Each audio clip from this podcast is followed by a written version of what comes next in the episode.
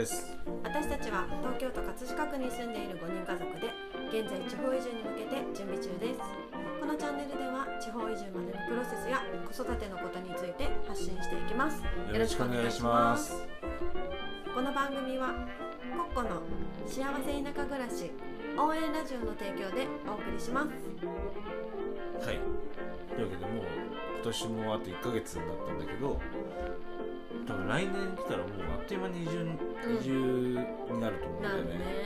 でしかもうちら子供いるからさう結構その何準備とかもスムーズにいかなそうじゃんん行かないね。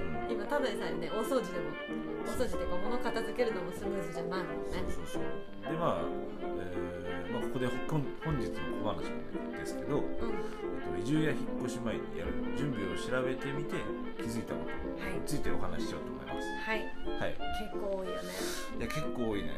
うん。まあちょっとかいつまんで例として何個か挙げてみようかと思うんだけど、で、まあ、まず賃貸契約の解除とか、まあ、新しい物件の下調べとか契約、まあ、こういうのは当たり前なんだけど、うんちょっと見落としそうなやつ3つだけ挙げてみようかと思って、はい、はい。ちょっと挙げてもらっていいですか、はい、私たちが気をつけることもね。うん。はい、一つ目が児童手当の申請ですね。うん。提出っていうところ。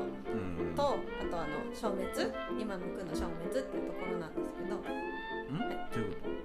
え、受給理由の消滅届をとこちらで出さないとあっちにもう一回出せないのよ。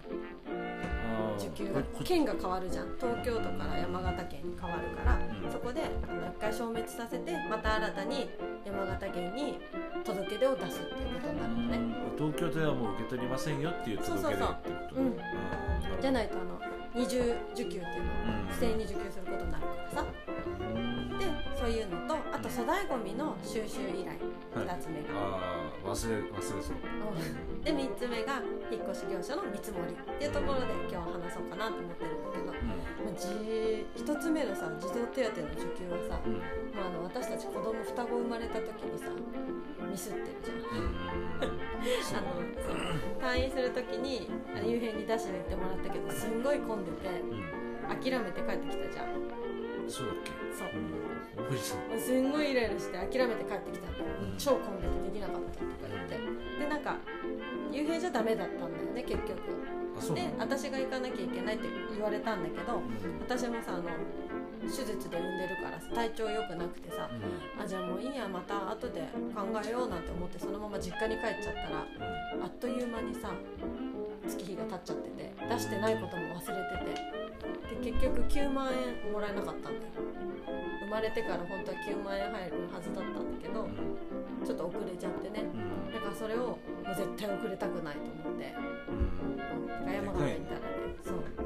ちゃんともう一番ぐらいの勢いで出してやろうかなって。思ってます。うんはい、だからそこ気をつけるところとあと粗大ごみの収集依頼っていうのはねあのもちろんやると思うんだけどあの引っ越しを私たちがしようとしてるの3月4月あたりじゃん。っていうのはさみんな会社移動になったりさ仕事辞めたり引っ越したりする人多くてあの収集にとっても時間がかかるんだって。うん。うん早めに依頼した方がいいってことね。そう依頼も早めにだしゴミも早めにまとめておかすぐ出せるわけじゃないからさ。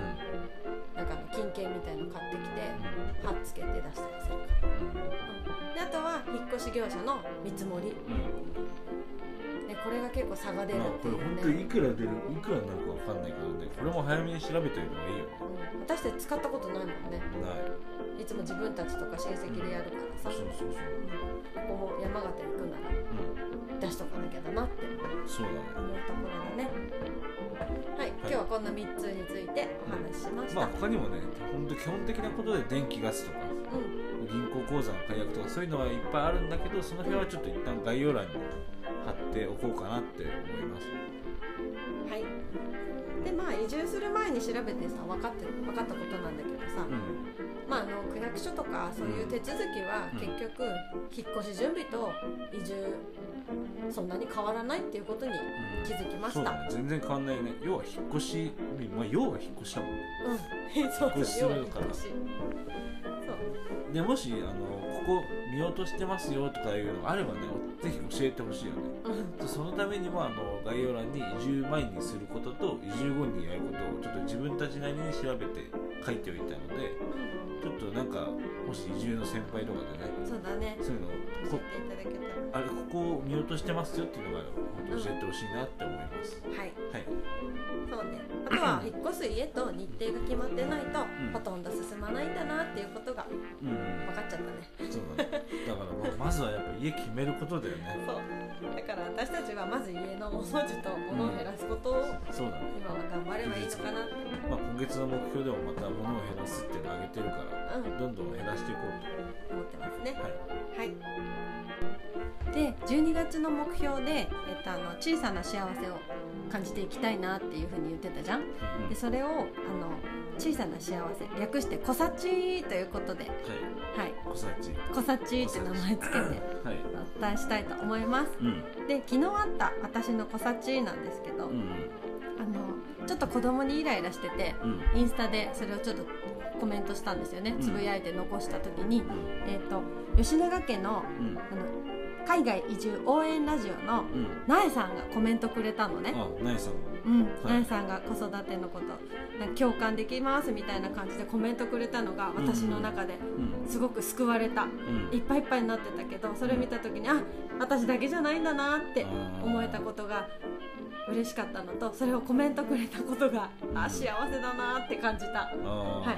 小さな小幸でした。よかったね。ありがとうございました。まあ、見てくれてる人はね見てくれてるし。見てくれててそれで、うん。いいねだけでももちろん嬉しいんだけど、うん。そうやってコメントをくれるっていうなんか子育て仲間がいるじゃないけど、うん。あのラジオもね、うん。やってて私の大好きな方がこうやってコメントくれたことがとっても嬉しかったです。はい。